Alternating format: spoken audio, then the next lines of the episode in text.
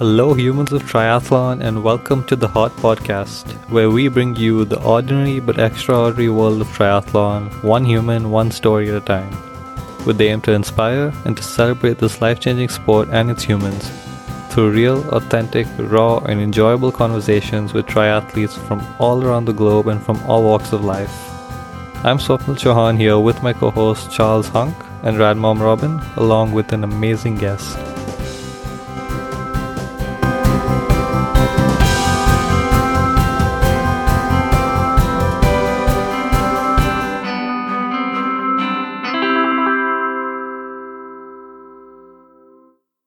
Hello, people. This is Humans of Triathlon. Today, we have a story from a fellow human of triathlon who's been to hell and back. It is year 2013 in the United States of America. Our guest was going through a breakup. She was working long hours and she was living out of $50 a week. That is, in case you haven't noticed, $7 a day again in the US, okay? And that's to pay for everything your rent, your food, clothes, transportation, Netflix, all of it. In her own words, I, I felt I was disappointing everyone. So, level of self esteem, I guess, very, very low at this point. Luckily, sports had historically been one of those special skills of our guest tonight. She had done a fair bit of running, skiing, backpacking, soccer, yada, yada, yada, a lot of sports. But then, moving forward to year 2015, somehow she found triathlon. She signed up for a race and decided to train by herself. Okay? And at this point, she had no wetsuit, not even bike shorts. And the cherry on top, wait for it, she used for her first race an old, massive, heavy touring bike that her mother used to travel with her father in Europe back in the 80s.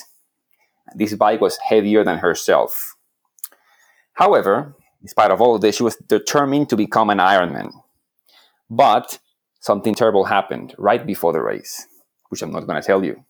Today, our guest has completed seven 70.3 races and three full Ironman races.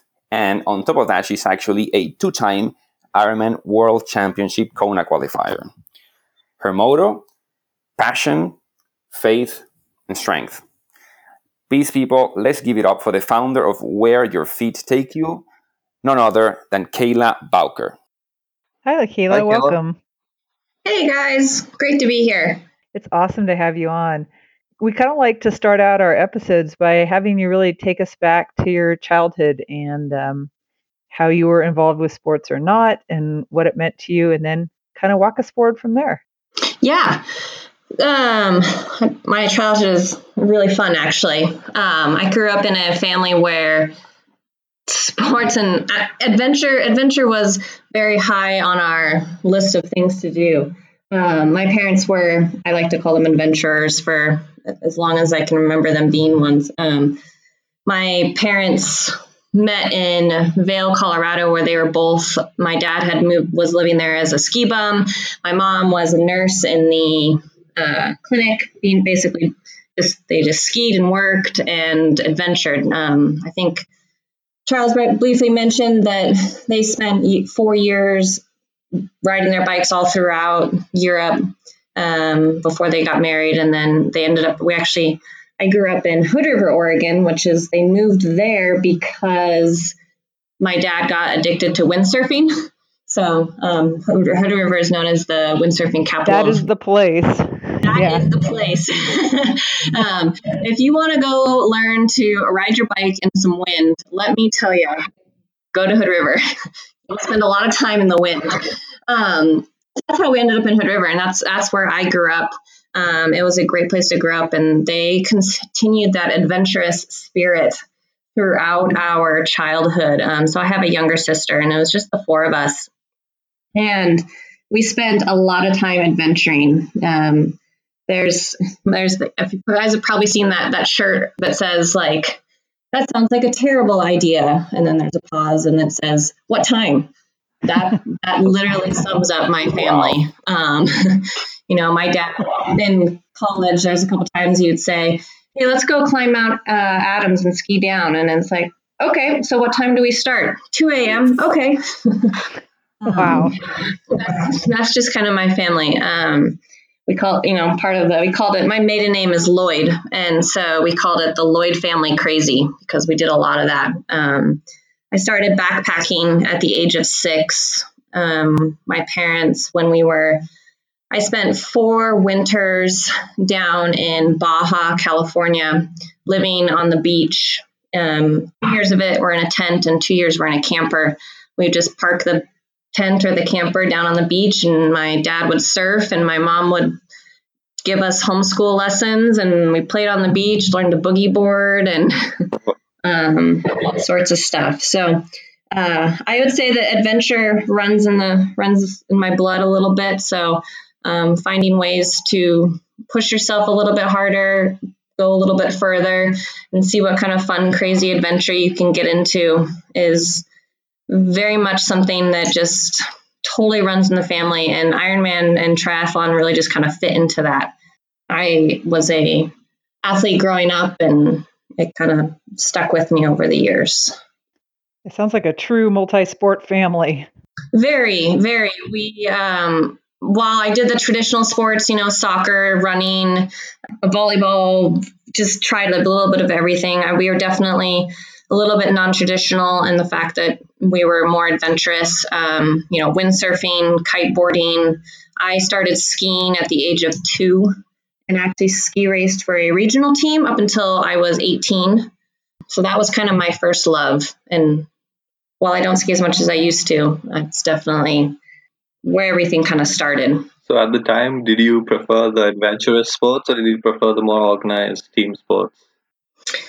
I think growing up, I, I, w- I was more in the organized team sports, but I think deep down I always preferred more of this individualistic adventure type thing. Um, and for me, that's kind of what, well, triathlon is definitely there is a lot of support involved with it, but it is very much an, an individual adventure that you're on. And um, I think a part of that's always something that's just been deep in me because of all the craziness that we've done over the years. yeah. And then you go off to college and you deal with some sort of eating disorder. What was it that you dealt with at that time? So that was in um, college. I was running for, so I went to Gonzaga University and I ran uh, cross country and track for them. And I was going through just some, I don't even really know totally what caused it. It was a lot of stress, a lot of pressure, um, needing to, you know, wanting to fit in, wanting to be the best, and just having this feeling that I was never good enough for anybody and it really just caused all this stress and uh, that I was didn't let's just say I didn't handle it very well, and it just slowly made it so that I stopped eating, and then I became very much focused on my weight and very much focused on that was the one thing that I could control. It was something I could totally control because I didn't feel like I could control anything at the time, and um, I just needed that needed that control over something. Um, and it kind of spiraled, as it mentioned, into a fairly serious eating disorder to where I came home from college my sophomore year and I, I was 99 pounds. Um, I'm five six for reference. 99 pounds. Wow. So in kilos, it must be like 40, 45 or something. I'm not sure. It's very tiny. yeah. Yeah. Yeah. Yeah. I so uh, my I am very, very, very blessed to have family.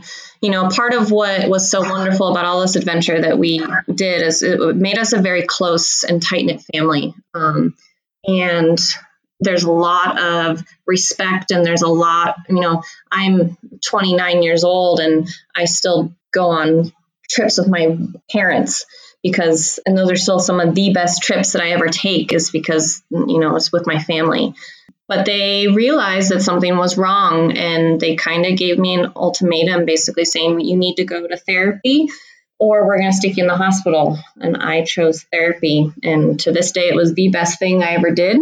Um, it helped me start to learn to work through. Um, it's definitely something that never goes away even when you have gained back your you know your confidence and your belief in yourself. It is something that you is, is a struggle every single day to remind myself that I am a you know I'm a strong, confident person, and that strength and that confidence that's within you is what's going to get you through, not your ability and need to control exactly how much you weigh. How long did it take you to actually recover? I would say not until uh, like 2014. Uh, so we're looking at like full on recovery, like where you mentally, or I don't necessarily worry about my weight anymore. It, it was about a seven year process. Okay. Wow.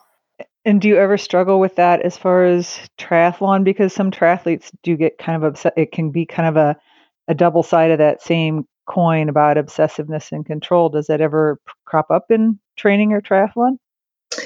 Yes, um, sometimes it does. Um, and it definitely becomes more of a where I feel like once again I'm having needing to control so much of me and I will start to find myself for me it's more of a stress thing and then I'll, I'll get myself really worked up and then that stress becomes to where I'm not maybe not eating again and then I instantly am losing a bunch of weight and I start to think oh cool I'm losing this weight because of this um, I usually have to remind myself, uh, you know, for me now, it's become a really good support system, and the support system is what brings me back out of it. Um, and then just reminding myself how far I've come and that there's so much strength in not controlling things sometimes, and that helps. It's just sometimes need a little bit of a reminder.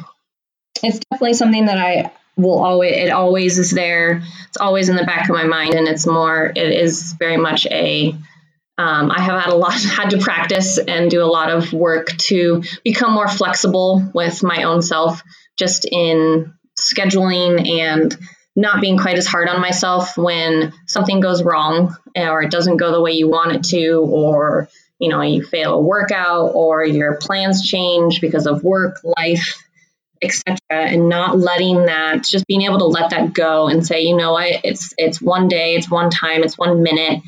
It's not going to affect the rest of my life from that standpoint. So tell us about your first race. Actually before that first race how about you take us back to 2013 when you were in that low point?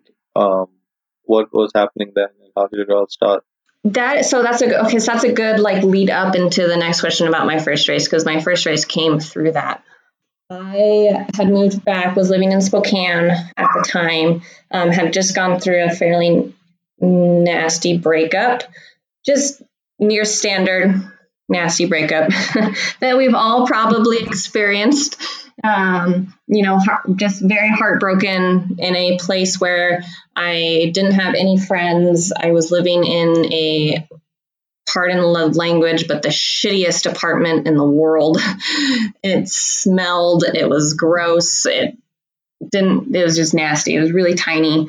Um, and working a bunch, you know, living off of hardly any money and just not, once again, I was finding myself back in this kind of the same mindset as I was when I um, had the, my eating disorder, just this feeling like I had no control over anything and I had no idea where I was going and I was not I was just there was just so much anger. I had all this anger and I'm a I'm a fairly positive person and always have been and I just was feeling very consumed over this anger Was it anger for yourself or like towards your external environment and what is happening around you? A little bit of both. Okay.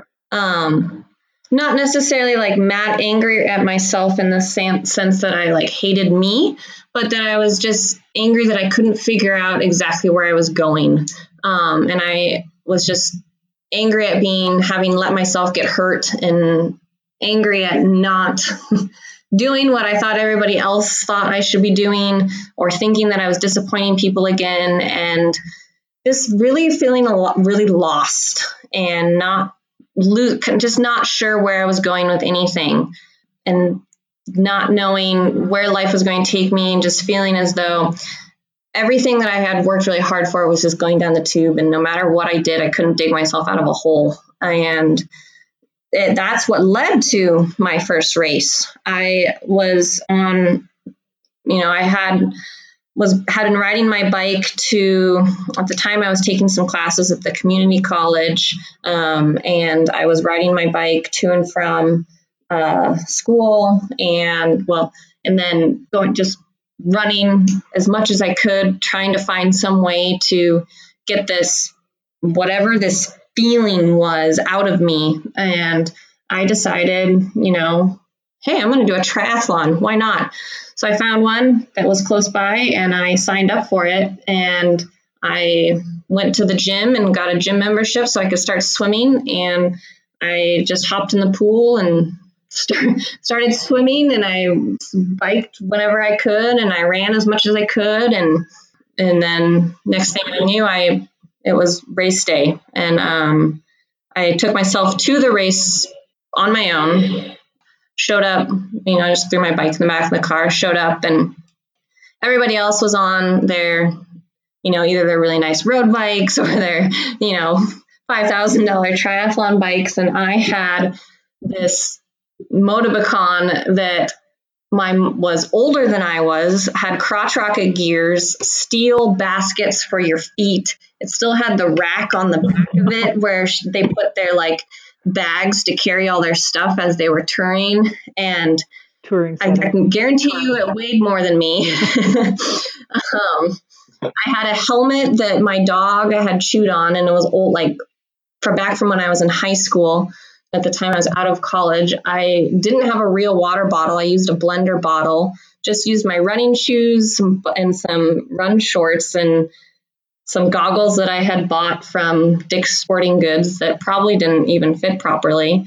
And I, I just didn't care. I was like, I'm gonna, I don't really care. This is awesome. I'm here. How cool is that? But I remember uh, starting starting the race I don't really remember the swim at all. Um, but the one thing I definitely remember is being on the bike and passing all these people and all these people saying, "What? What are you? You need to get yourself a real bike. How are you? How are you doing this?" And I just didn't even care, and it was just this instant relief of all anger, nothing, just this big, huge, stupid grin plastered across my face and thinking this is the best thing in the world. I can't believe I'm doing this and I I I'm back. This is me. This is Kayla. This is this is Kayla Lloyd. This is the Kayla Lloyd that everybody believes in and that I know is in there and just fully exists. Um, and it was amazing how that one moment, such a transformation of going from anger and not really sure what I'm doing with my life to having feeling as though I had purpose again and knowing that okay, I, no matter what is going to happen in the future, at least I have me and I am I believe in me again. Um, and it was very liberating at the time. What did you expect your first try to be like? So before you got into the sport, looking from the outside, uh, what did you think of the sport and the people that did it? Honestly, I didn't think anything. I didn't know anybody who did it. I didn't Okay. I didn't know a single. I didn't have. I didn't know a single person. What about the thought of doing this the triathlon? Like, did you think it would be it would hurt? It would be painful. What, what what were you thinking? What were you expecting? Um, I thought it was going to be a challenge, and that's why I wanted to do it. I was in this point where I felt like I needed to push myself outside of my limits and get myself outside of my comfort zone. Um, and growing up, you know, sport was always that one thing that allowed me to do that. And so um, I figured it was going to hurt. I feel figured it was going to be a challenge. And that's what I was go- looking for. I was out searching for something to make it hurt a little bit and to push myself to that point where when it hurt, I knew that that meant I was going to feel something again. And um, instead of hurt, passion. And so it was a it was a different i didn't necessarily feel hurt. I mean it was definitely difficult but i just instead of hurt instead of pain instead of suffering it was it was passion and it was strength and it was a amazing ability to believe in yourself again. How long was it before you signed up for your second race like a week immediately. I went and did another one. So that first one was in August of 2013, and then I went back. I went down to Portland, Oregon, to visit and uh, did a second one. Did you get a For new bike? that one, I uh, once again didn't have a wetsuit. I did. I borrowed my mom's road bike, and it had clip-in gears or clip-in shoes, and I had never used them. I learned how to do it the night before the race, and um, had no clue. I just was like, I can do this. And didn't manage to fall over? That's impressive. I didn't. It was really awesome. I was very surprised at myself. Um, but I was like, well, this at least this is better than her old brand bike. This is now her old road bike. um, Step up. a little bit of a step up. Um, and I ended up taking, so I took second at my first one and took third in my age group at my second one and qualified for age group uh, nationals. Wow. And that kind of was the next, like, okay, this is something that I want to keep doing. And um, so in 2014, I uh, competed at age group nationals and I think I took like 31st. I had a real bike, which was a good thing. Um, Good investment. it was a good investment. Um, and I think my parents actually bought it for me because I couldn't afford one. So they got it for me for Christmas. Um, but we stuck with the Motobecane theme because that's was the best price at the time. Hmm. Um, and then it's kind of spiraled from there. Okay, wait. So you do your first try, and you know you feel all these amazing things um, that you haven't felt in a long time, right? hmm But then you know the moment's over, the weekend's over. You go back to your crappy apartment and the job the next day or the day after. So was there anything different when you got back to these day-to-day things? I started standing up for myself. Um, I was in this weird, uh, I don't even know if I'd call it a relationship, but I was in this weird um, friend with benefits type relationship. And I finally, you know, I started standing up for myself with him, and I dumped his dumped him because he was toxic. I dumped some friends because they were toxic. I started. Um, I asked for a raise at my job and I started job searching for a different job that would allow me to move forward. Um, and then, so really, it became more than anything, I just started standing up for myself again rather than letting everybody walk all over me and just take advantage of me. Um, and then I ended up, it was be- honestly because of that, being able to stand up for myself, I ended up meeting uh, my now husband um, a couple months later. And if I hadn't had gone through that where I was starting to, uh, you know, believe more in myself and maybe I wasn't still, it wasn't yet moving in the direction I totally wanted to be, but I was headed in that direction and I was standing up for myself. Um, I wouldn't have been open to meeting him and meeting him was the best thing that's ever happened to me. So Right. And physically, you would say that nothing else externally changed in your environment after the try, did it? Like no, nope. I was still in the nasty apartment, um, still Yeah. working for minimum wage. yeah i wanted to make that point because because i believe that's one of the powerful messages of your story because you know when you're in tough when we're in a tough spot most people they'll feel like they're stuck due to the circumstances. And usually the first reaction to it is to look outwards and externally and see that see everything that's wrong rather than looking inwards and working to fix that. So i think your story makes that point very well that if you want to change something your circumstance it's in your hands to do it. And even though it may not feel like it everything you need is already within you. It's just about you know unlocking that Ex- exactly. which that first try did for you Oh, 100%. It, it, if I had just focused on trying to externally change things, I don't think I would have ever actually changed them. Um, I would have just become more and more down and frustrated and probably would have never gotten to where I am now. Um, it was it was 100% it was that internal change that allowed me to catapult to where I am now. Um, if I hadn't been able to make that change, it either would have taken a lot longer or it would have never happened. yeah i think you do a great job in sharing that message through your posts and blogs and stuff especially though through those three words and concepts you live by which you mentioned um strength passion and faith so yeah i absolutely love that Thank How, how do you define those three words? So, um, they, yeah, it's a good question. um, for me, it's it is all in, in an internal thing necessarily. So having passion for you and having passion for what you are doing um, and then understanding that the strength is within you and not necessarily a physical strength this is not like how much weight you can lift or how fast you can run it is a strength of an inner strength that allows you to push yourself a little bit harder and a little bit further and this inner strength that allows you to believe in yourself um, and faith in that it's not a religious concept, um, you know, not necessarily faith from a religious standpoint, but a, literally a faith in you and a faith that you believe in you and a faith that this passion and this strength that is already inside of you is going to lead you to great things.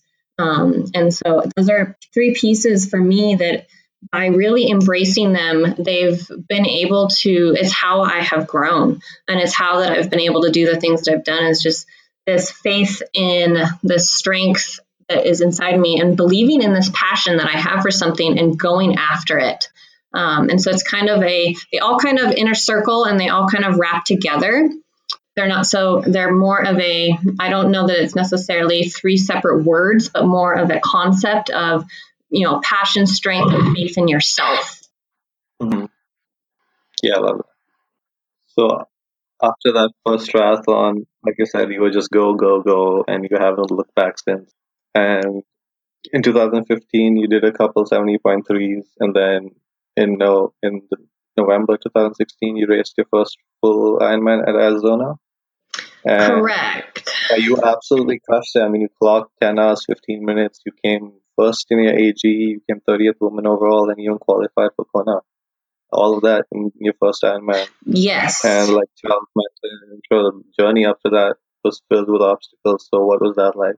Yeah, getting myself to the start line of Ironman Arizona was uh, interesting. I um, I in 2015 I made a decision. I was like, I'm going to be an Ironman in 2016.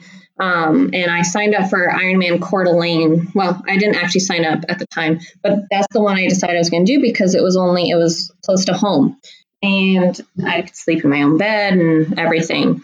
Um, but I had been having a ton and ton of pain in my um, left hip, and it had been going on since about April. Um, and I was doing a bunch of marathon training at the time, and was just so I ran a couple marathons on it. And in October of 2015, I did the Portland Marathon with the goal to go sub three in the race. And I was totally on track for that, but I was having all of a sudden at like mile six, I was just in this excruciating pain. Um, and thinking, oh no, you'll be okay. And by mile ten, I, I, I was I was there was I was like in tears. Um, I actually texted my husband like I can't do this. I'm not going to make it um, and my leg was it was just on fire. And I ended up walk running the rest of the way in. Um, I ended up making it. I though I did call. I called my my dad at mile 22, and I said, "You have to come get me. I cannot do this. I can barely walk. I can barely stand on my leg." Um, I have an ice pack on it from an aid station, um, but he couldn't get to me. And so at that point, he called back and said, I can't get to you. I can't get to that area. And so I said, okay, I'm, I'm going to get there. I'll, I'll get to the finish line. I'm going to get to the finish line. And I started walk jogging my way to the finish line um, and ended up uh, crossing the finish line um, still under four hours, which I'm not quite sure how I did that. Um, exactly. and so at that point, it was one of those, okay, this needs to go. I need to go get this checked. Something's wrong. I can't walk. I'm, I'm in a lot of pain. Um, so I went, got it, got it checked, and uh, got an MRI, and I had a um, tear in my labrum, as well as some cysts and some junk and just some other mess. And I had a doctor, and I and so that was devastating. I got home from the MRI and called my husband and was just bawling my eyes out um, because the doctor was like, "Well, you're done you're not going to run again. You for sure are not doing an Ironman next year. There's no way just and I, and I, was just so devastated. And what a blow! It was a big blow. so then I, I, I said, uh, you know, after I kind of calmed down, I said, no, I'm going to go get a second opinion. So I found a doctor who told me that I could run again and I could do an Ironman next year. And I used him instead. Good choice. So got surgery. I figured if, if he's on board with my crazy, then then I'm I'm I can trust him. He's your doctor. He's your man. Yeah. and I, so I had surgery December 22nd of 2015. And I started, let's see, was like, I think I was cleared to start running in the middle of February. And I raced a half marathon in April and won my won the overall. And then I did a 70.3 at the end of May and won the overall. And at that point, I said, "There's no way I'm not going to do an Ironman." And so I signed up for Coeur d'Alene and was all you know everything was going great. I it was amazing how surgery just fixed the pain. For me it got rid of all the pain. And when you get rid of pain there's amazing things what you can do. But on july 23rd i was one and a half miles away from my home on one of my last big training days because I was four weeks out of Ironman Coeur d'Alene. And I got hit from behind by a car.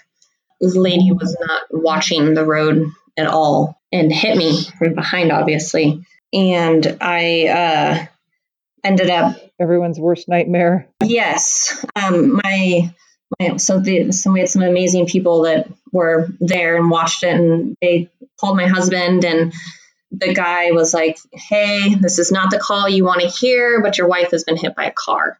it's amazing how it shows you how stressful it is. My husband is a type 1 diabetic, and he went.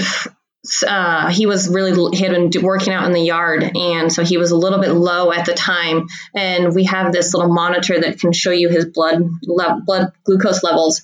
And the second he heard that phone call, like within two minutes, his blood sugar skyrocketed um, from stress. Went crazy. Worry. And so it was amazing what it kind of shows you how much what that can do to you. I, you know, in in in, in real all reality, I, am very very lucky. I, I ended up, uh, I broke, broke my ankle, um, had some soft, a lot of soft tissue, a lot of soft tissue damage in my um, shoulder, my neck, my hip, and the same hip that I had had surgery on like seven months ago. And I had the biggest, besides even just the ankle, there was a lot of ligament damage in the ankle. And then I had a really nasty wound that ended up being a really problematic afterwards for a little while. But that was. And then just being back in pain again, like you just escaped pain. I just escaped pain. I, you know, I had spent I worked so hard during this rehab process to get me to where I was going to be able to do. I mean, I, I worked really hard during after my surgery, um, and that's what I can attribute to being able to get back to it. You know, I, I went I went to physical therapy like four times a week. I was doing the exercises, I was lifting, I was working really hard, um, and there I was back in it. I part of me was like, okay, no, I'll be fine in four weeks. I can do the Ironman. And when if when I finally was able to get the official X-ray because they couldn't do it the day of because there was so much swelling. Oh. And they said, you have a you have a broken ankle. You're definitely not racing is not doing an Ironman. minimum eight weeks before you're uh, going to be that bone's going to heal. And I think I was actually on crutches for longer with the broken ankle than I was with the hip surgery so that was pretty devastating. Uh, in fact, very devastating. uh, something I had worked so hard for, all of a sudden, was taken away from me. Mm. Wow. So, how did you come back from that? Like, what? What you just reset the clock? I, and... Kind of. I at the time, at first, I was just like, okay, you know, it's just it's what happened. You know, I'm I'm I'm blessed and I'm lucky that this is all that happened. Um, you know, and even now to this day, there's a lot of people who had it way worse than I had, and so I just really focused on that. But it was a couple weeks uh, let's see, that was July. So it was right around, right before Ironman Coeur d'Alene actually um, was going on, I chatted with my my, my husband. Said, you know, what does your physical therapist think about you doing a Ironman in November? I chatted with him and he said, Well, you know, if we can get you running by September, I my I worked for my physical therapist for a long time, so he's a really close friend. He knows me very well. He knows my crazy. And he says, I mean, if anybody can do it, Kayla, you can. So as long as you can be running by September, I mean, why not? So my husband signed me up for Ironman Arizona. He said, This is something that you need to do. And I said, okay. and from that moment on, it was that was my number one focus. Everything was about getting myself to that start line. And I was going to do whatever it took to get there. And I started, I think I was cleared to run the second week of September. And I relied a lot on a lot of the fitness that I had previously and just started rebuilding again. And really working on being able to get back to running and running normal because that was one of my bigger fears was being able to run um, and i just said I, by October, I said if I can't if I can't run, you know, a certain amount of I forget the distance, but if I can't run by mid August October, you know, we just won't do it. Um, but everything kept going as planned, and I finally got to a point where I said, "There's no way I'm gonna I'm gonna get myself to that start line, and if I end up walk running the marathon. That's what I do. But I'm going to get there and I am going to be an Ironman in 2016. And there wasn't anything that was going to stop me from that. Wow. And you crushed it.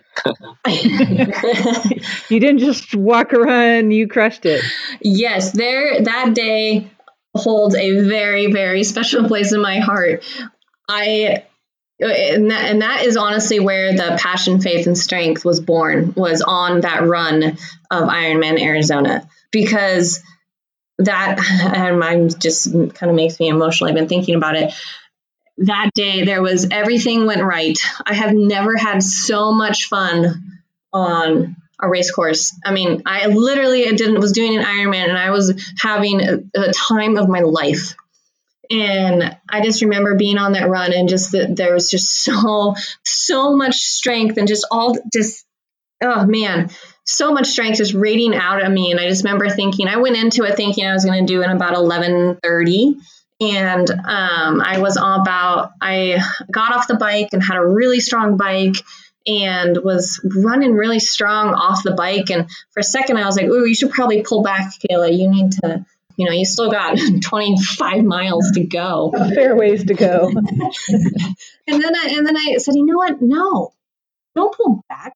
You have worked so hard to get here. And just go for it. See what happens. Hold it. Just start running, run fast, and run as fast as you can for as long as you can, and just hang in there. Wow. Um, and that was just a big, another big game changer for me. I was just making that decision at that time frame.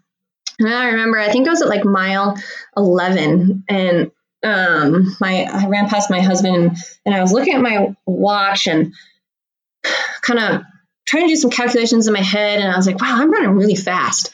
Um, but didn't really think too much about it. And at about mile 16, I ran past him again, and I was like, "I am I doing the math right here? I Am I going to go sub 11? I, I don't do math well, anyways, and I'm tired. Am I really going to do this? You have no oxygen. Yeah. And he basically told me that if I kept up exactly the pace I was keeping up, I was going to do a 10 15. And whoa. Hell yeah, I'm gonna do a 10 15. and I, I, ran past my mom like like uh, two minutes later, and I, I, she she didn't really she was surprised to see me. I just remember screaming at her, "Mom, I'm gonna go sub eleven. Mom, I'm gonna go sub 11. And she's like, "What are you talking about?" Uh, and I said, "I'll see you later." and I finally it was just there was nothing that that was amazing, just that realization that I could do it, and that there wasn't once again it was this this internal piece that just kind of clicked that day, and since then has just kept clicking. And I remember crossing the finish line.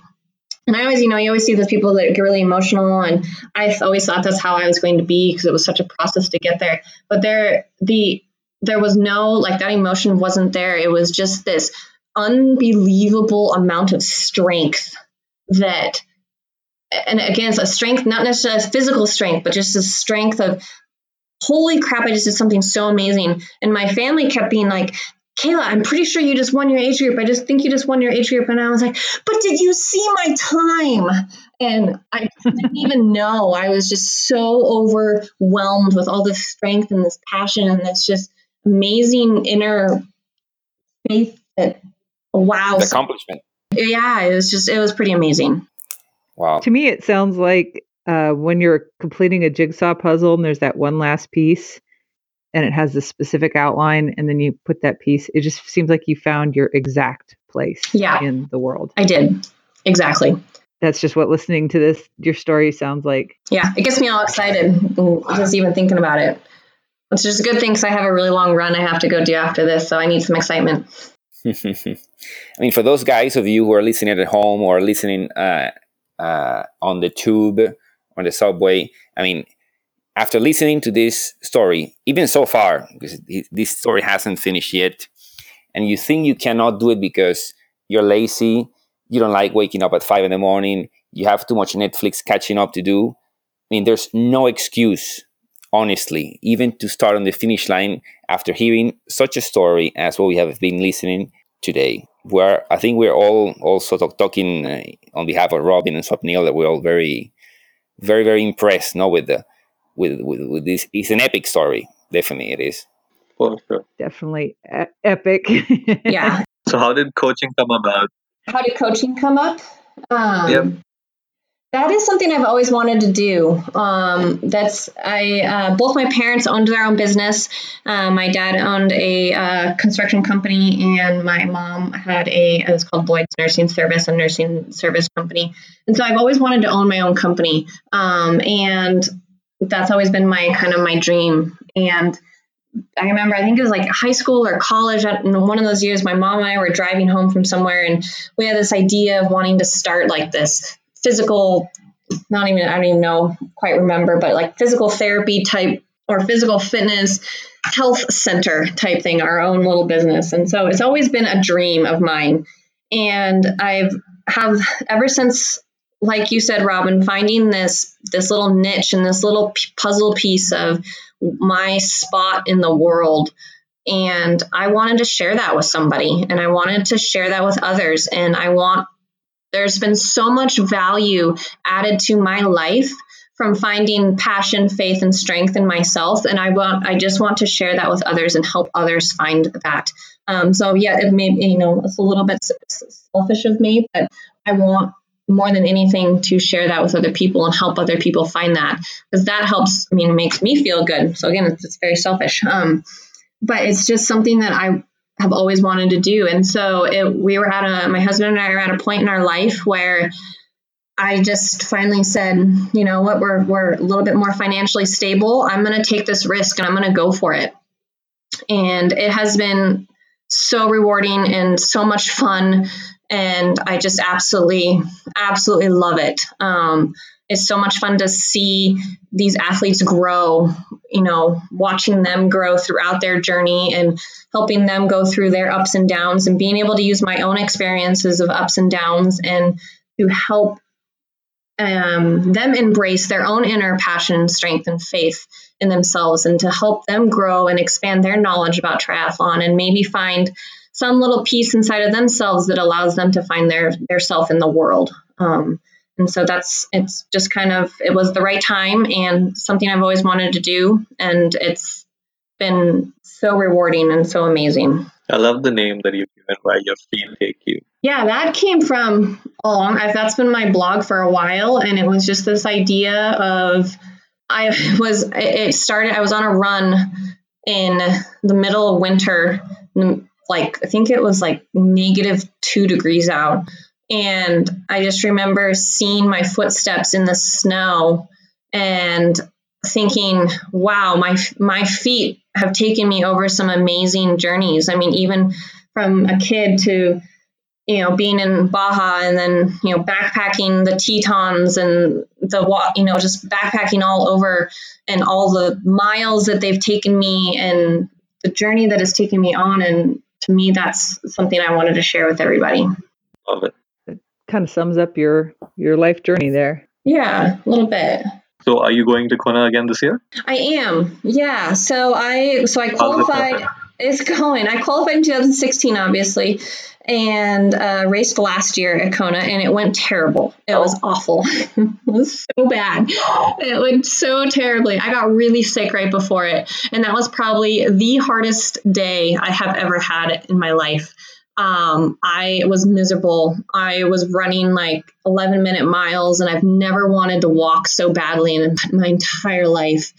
And it once again was one of those points where I was just I was feeling so out of control and I was so upset and I was disappointed. I just I remember my my husband found his way out to the energy lab. So people, a lot of people who um, follow me know that my husband's probably the world's best Sherpa. Um, in fact, most people like love his Instagram stories more than mine, um, and I'll get really excited when it's race day because he's going to be sharing. But he, so he has this amazing ability to find himself in these places that I need him the most and he borrowed my friend's bike and biked himself out to the energy lab. And I mean, I just remember all of a sudden I was like about to turn onto the energy lab, and there was my husband. What are you doing out here? There's nobody out here.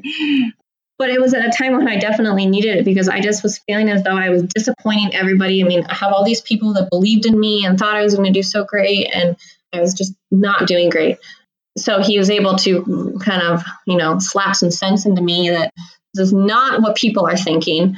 And you have eight miles to go, pick it up, you know, run faster, basically strap on a paracala and get over yourself. And so I was luckily I was able to, and crossing the finish line in Kona was like I said, one of the hardest and most rewarding and best things. I actually thought I was never going to do an Ironman again at that point. You forget um, all that. and then, of course, in standard Ironman fashion, a month later, I, Ironman blues. But I wanted, I wanted retribution. I wanted. Um, I said that is no way for me to go out. Um, I'm better than that. I'm stronger than that. I signed up for Ironman Texas and raced Ironman Texas this past April and qualified again for Kona. And working really hard because I am going to have a better day than I did last year. so I have to ask you, have you ever mailed a photo of your Kona finish line picture to the first doctor who told you you wouldn't run again? So so funny you asked that. I literally have always wanted to do that. I wanted to like show up at his office and be like, "What now?" Guess what? Because you think like some people would have just walked away with that and been like, "Okay, yeah, that's a bummer." My, and you didn't, and uh, I just think that that's such a great part of your story. Thanks. Yeah. I definitely, there was a moment where I thought, you know, it's easy to let yourself get wrapped into that and think, oh, you know, this guy's a professional. He's telling me I can't do this thing. Maybe I can't. Um, but then it was just, no, there's no way. I, there's plenty of other people that have gone through way worse than just a labrum tear and they're out doing these things. So why can't I? And so I just went out and found somebody that was going to let me do it. yeah, I think that's, talked to quite a few athletes, you know, going through injuries and diseases. And I think that's one thing that stands out. They don't stop looking for the person that can help them or that supports them because they know that it can be done. They just need to find the right people. Yep. You just have to find the right people and you have to really believe and really want it. You know, a lot of people yeah. always say, Oh, I wish I could do what you do. And, and I always say, Well, you can. Anybody can do it. You just have to want to. And if you don't want to, you won't find the time. But if you want to, you will find the time and you will do what it takes to get it done. Right. After, after Kona retribution moment, what, what comes next for you? After Kona, you know, I don't know right now I'm kind of just focused on getting myself there and having it be the best race I can have it be. Um, I'm definitely I am definitely not one of those who has like all my races or my life always planned out for the next year ahead of time. I'm kind of a live in the moment and see what happens and see where where I am at the moment. You know, we've spent my husband and I spent so much time like trying to plan so many different things and it always seems to change. And so we've kind of become more live in the moment and see what happens. So uh, after Kona, it'll definitely be little bit of downtime, really focusing on growing my business some more um, because it's while I've seen some amazing growth, uh, I don't have as much time at the moment to put as much growth as I would like to into it. Um, so that will be some time, and then just kind of see where everything takes me for next year. One of the kind of beauties that I've really learned to enjoy where I used to feel like I needed to control it so much. Now, just really seeing where it takes me and where it brings and where life goes is actually kind of exciting. Kind of like your where your feet take you. Exactly. Yeah. wow, it's all perfectly connected. Yeah. So, what's the message you would want people listening to take away from your story? To never stop believing in yourself. Um, life, there are so many ups and downs, and there's so many times where it beats us, and we think, oh, it's not, and the things I want to do are not going to happen. Um, but there is so much value in believing in you and believing in that strength that's inside you. And again, having faith in yourself that if you really just have serious faith in yourself and believe in yourself, that you really can do amazing things. Will it happen overnight? Not necessarily, but it will happen. You just have to never give up on yourself. Great. Perfect takeaway. yep. All right. As we wrap things up, uh, are there any people or brands you'd like to give a shout out to? Um, yeah, I'm very blessed to have some amazing brands um, behind supporting not only myself but where your feet take you. Um, we've got Infinit, which is our nutrition um, and has made a huge difference for me. Irwin Cycling, Roka, and Strive, and oh, Rudy Project has been awesome as well. Um, and then lastly, I really have to let everybody you know make sure everyone knows that they're the man behind the scenes my my husband is between without him there's no way any of this would be possible um I, well maybe it probably would have i probably still would have done it but there's there's without him, it just would not be. He's makes everything so much easier. He is my support team. He's my number one fan. He's the one who he has an amazing way of bringing me out of the dumps when I need it. And it sounds like we should all be on Instagram as well, right? yes, yes. He is a lot of fun too. I always he's a lot of times he'll get this at Coeur d'Alene uh, 70.3. Somebody actually was like, "Weren't you here last year?" he's the one. He's the one running around with no shirt on and tattoos everywhere. You wouldn't know it, but he's a pretty cool guy. you know, I've got a great business idea. Maybe he should do like a Sherpa coaching business because there's a lot yes. of Sherpas out there could use some some top notch training. Yeah, we actually did a video and it is on the blog, and it got a lot. A lot of people really liked it. He's he's pretty great. I'm pretty lucky. I'm a lucky girl. Maybe we should get him on the podcast when you come on next. You should. He's, he also does have a very good story. He's a, you know he's a type one diabetic who believes very much in kind of the same thing. Um, he does he did not let his diabetes stand in the way of himself. Um, you know, instead of letting this chronic, I guess, disease, which is not the best word, but um, overtake him, he's the healthiest he's ever been. His HbA1cs are amazingly low. He's takes 75% less insulin than most diabetics. He's just he's pretty amazing. So um, I'm very lucky to have a really solid support team, um, not only from him but my family, who's uh, I mean, they built me. I am who I am because of them. And so um, I'm very blessed to have an amazing, amazing support system.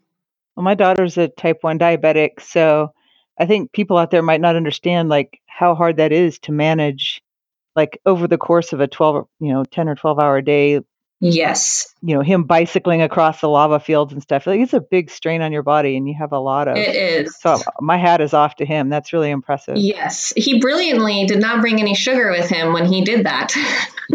oh my gosh. you would think you scary. would think a 17 year diabetic would know to bring sugar with him. Well, he could mug an athlete and take their uh, drink bottle. Yeah, he did. All right. Uh, where can everyone find you online?